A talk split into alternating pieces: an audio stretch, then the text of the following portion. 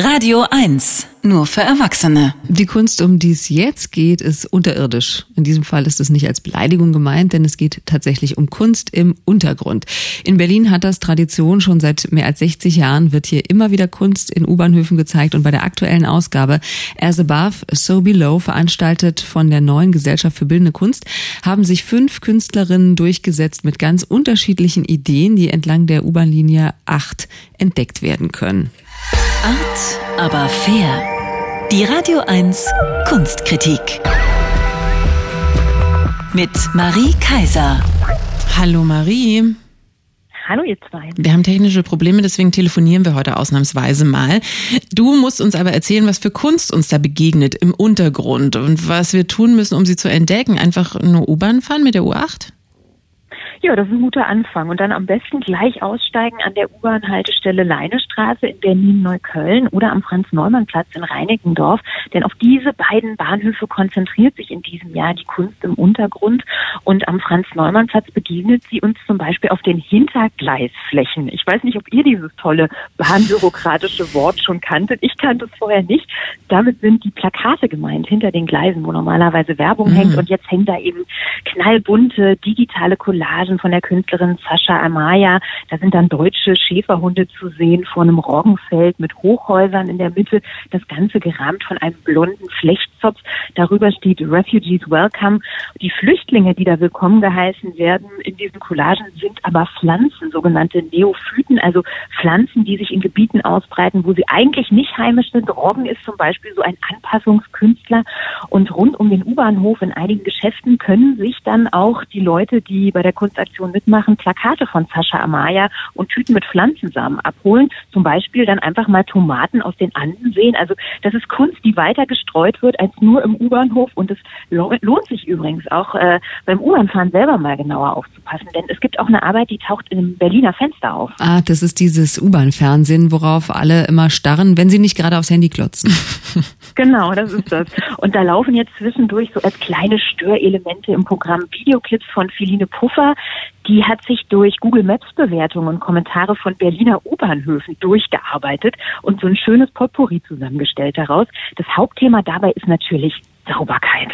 Da gibt es halt unterschiedliche Vorstellungen von Sauberkeit. Manche Leute schreiben zum Beispiel auch hier über Leinestraße, ja, äh, total dreckig und so. Und andere schreiben, ja, typisches Berliner Flair. Also die Meinungen gehen sehr auseinander, sagen wir mal so widerspricht sich ja nicht. Ja, nee, das widerspricht sich überhaupt nicht. Philine Puffer, die zeigt ja mit der Arbeit natürlich auch so diese allgegenwärtige Bewertungskultur. Das treibt ja wirklich absurde Blüten. Also wer sagt denn schon, ach, die U-Bahn-Station ist mir zu dreckig, dann steige ich lieber eine früher aus und laufe. Also ich muss aber zugeben, dass diese Kommentare ein gewisses Unterhaltungspotenzial haben. Da steht dann zum Beispiel kein Touristenmagnet, aber authentisch.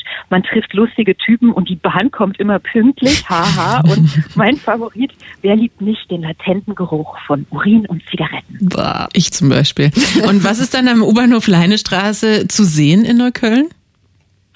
In Neukölln ist fast gar nicht zu sehen im U-Bahnhof. Ich verrate mal nur so viel. Unbedingt auf den Boden schauen sollte man da. Da könnte sich auch ein Kunstwerk verstecken.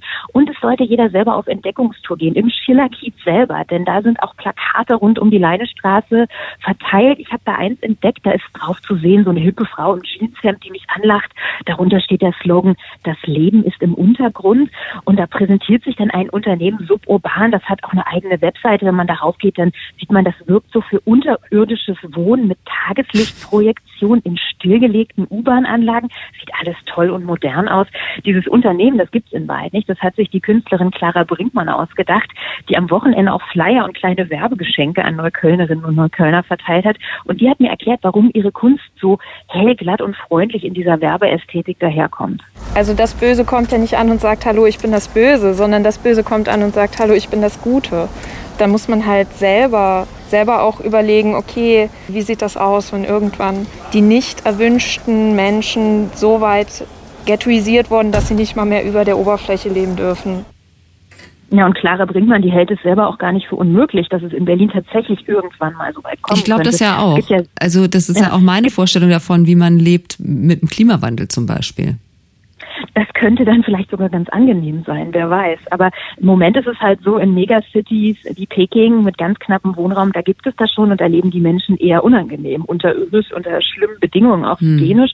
Und äh, trotzdem interessanterweise hatte die BVG Bedenken, ja, diese Werbeclips fürs unterirdische Wohnen im U-Bahn-Fernsehen zu zeigen, weil die Angst hatten, dass sich zu viele Interessenten melden würden. Und allein das sagt ja schon einiges aus. Also es gibt jede Menge wirklich gar nicht unterirdische Kunst zu entdecken in der U-Bahn selber, im Bahnhof und rundherum. As above, so below. Die Kunstinterventionen entlang der U8 sind noch bis zum 30. September zu sehen in den U-Bahnhöfen Leinestraße in Berlin-Neukölln und Franz-Neumann-Platz in Reinickendorf und rundherum und im Berliner Fenster in den U-Bahnen.